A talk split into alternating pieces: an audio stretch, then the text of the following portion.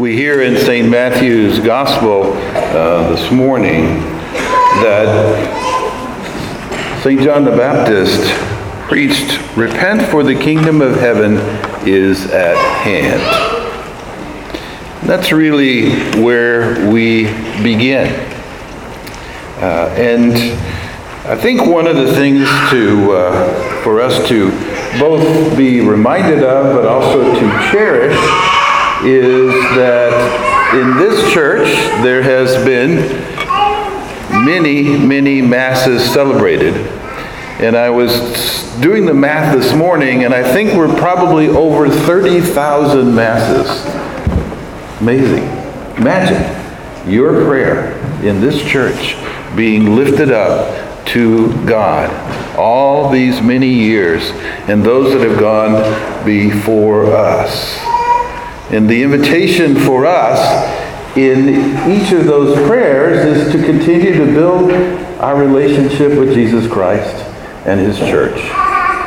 That the love of God will pour forth from us as a community of faith into the community at large and that God's love really speaking to us profoundly.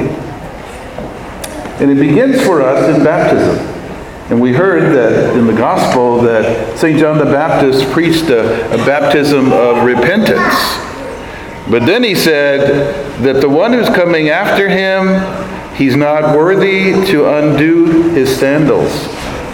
Wow. Talking about Jesus, of course and that Jesus was bringing a baptism of the Holy Spirit and a baptism of fire. Wow.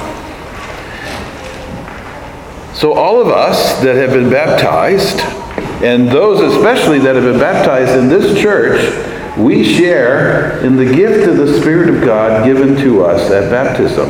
We have been set on a path to God as sons and daughters of God. And that's been the invitation to each of us every time we come into this church and every time we kneel to pray at home and pray as a family or as a couple at home. Letting God's love truly embrace us and letting God's love really give direction to our lives. And the Spirit of God given to us is also given to us in the sacrament of reconciliation, penance. Think of the number of times you've been to confession here, and the number of confessions that have been heard here, and the number of times we have been forgiven here by the love of Jesus Christ, touching our sin and bringing healing, touching that part of our lives that is weak or that has strayed from the path we were set on in baptism to bring healing and peace to us. Sacrament of penance, reconciliation, confession. I don't know how many confessions I've heard over the last 45 years as a priest. And I think if I asked Father Mike Thornton, who's got more years of priesthood than I have, I'm not sure he'd be able to tell me how many years or how many confessions he's heard. In all honesty, we don't remember that. We don't remember what you said. We just remember you're forgiven.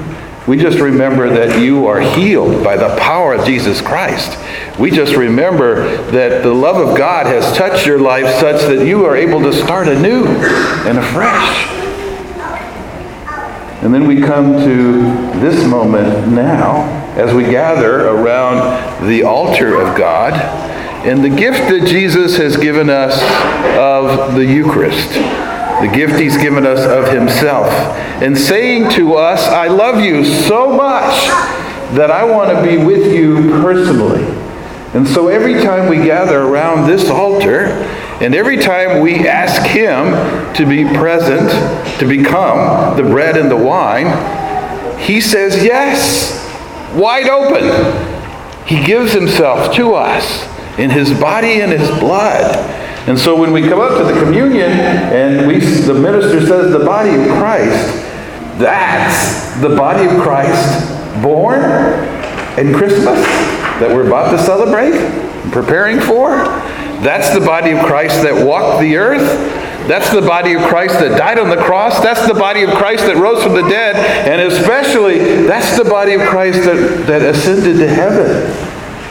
We touch heaven when we receive his body and blood. And that's happened here over 30,000 times.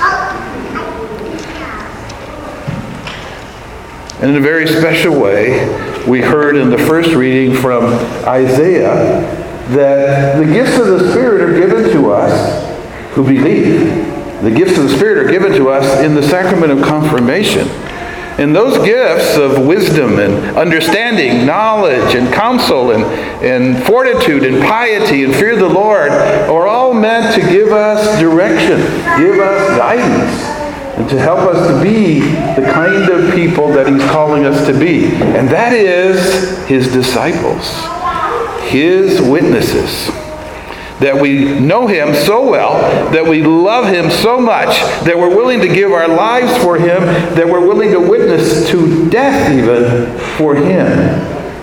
That's the gift of the Spirit that we received in baptism and confirmation. And then the wonderful weddings that have taken place here. And I don't know how many weddings have been, but it's got to be a couple of thousand. Imagine that. Up A thousand weddings that have taken place where you committed yourselves to each other in Jesus Christ to be a sign of how Christ loves his church as you love one another. Wow. Wow. And that's what you do for me. That's what you do for Father Lalo, Deacon Jesus, Father Mike. You image the love of Christ for us.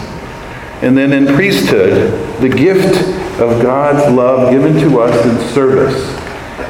And I had the privilege of doing the, the, the knowing Father Mike Kelleher and doing his funeral and celebrating that, his life, his love for you here. And that's really a sign to us of the, the love of Christ we share. We share. And we lift him up in prayer. And I think four of the pastors you had have now passed on. And so we lift them up in prayer. Priests of God who have given their lives to you in love. And then in the anointing of the sick, it's our opportunity as priests to be with you and to bring to you the healing of Jesus Christ so that God's healing power may touch you. That the spirit of, of baptism, the spirit of fire, of confirmation, and the spirit of Jesus' body and blood may be yours in that moment when you need Him the most, when you need healing of mind, of body, or spirit, to be there for you and the number of times that sacrament has been celebrated here at Sacred Heart is profound. Profound. God loving you into being. God sharing with you the great love that He has for each and every one of us. In this church, at this altar, in this faith community. It's really a gift and a blessing. So during the Mass, let's take to heart each of the sacraments we have received here. Let's remember them. And let's also celebrate the love of Jesus Christ has been born in our lives through the gift of His Spirit, the gift of His presence, the gift of this faith community, and especially the gift of Him being present to us in his body and his blood. Because every time we ask, he is there for us and loves us that much. I'll do a quick summary in Spanish, so hang on, okay? Entonces, en esta iglesia hemos celebrado los sacramentos de la iglesia Entonces en el bautismo, en, primera comunión también, en confesión, en confirmación, en matrimonio, en orden sacerdotal y particularmente en, en el sacramento de, de los enfermos, encontramos Jesucristo. Jesucristo presente con nosotros y abrimos nuestros corazones de recibir el amor de Dios, especialmente en esta comunidad de fe, porque Cristo está presente con nosotros en esta comunidad de fe. Entonces, reunidos en esta iglesia, enfrente de este altar, pedimos que Cristo Jesús está aquí, en su cuerpo y en su sangre, presente con nosotros. Sometimes I have a day just like that. so we pray for that little one. So let's lift up our prayers to our loving God as we stand and pray.